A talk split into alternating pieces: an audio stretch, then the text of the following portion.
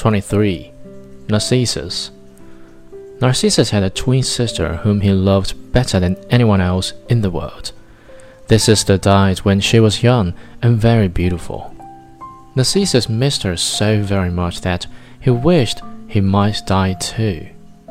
One day, as he sat on the ground by a spring, looking absently into the water and thinking of his lost sister, he saw a face like hers, looking up at him.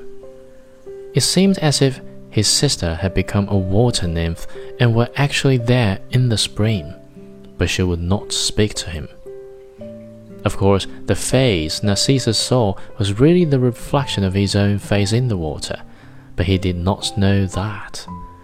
In those days, there were no clear mirrors like ours, and the idea of one's appearance that could be got from a polished brass shield, for instance, was a very dim one. So Narcissus leaned over the water and looked at the beautiful face so like his sister's, and wondered what it was and whether he should ever see his sister again.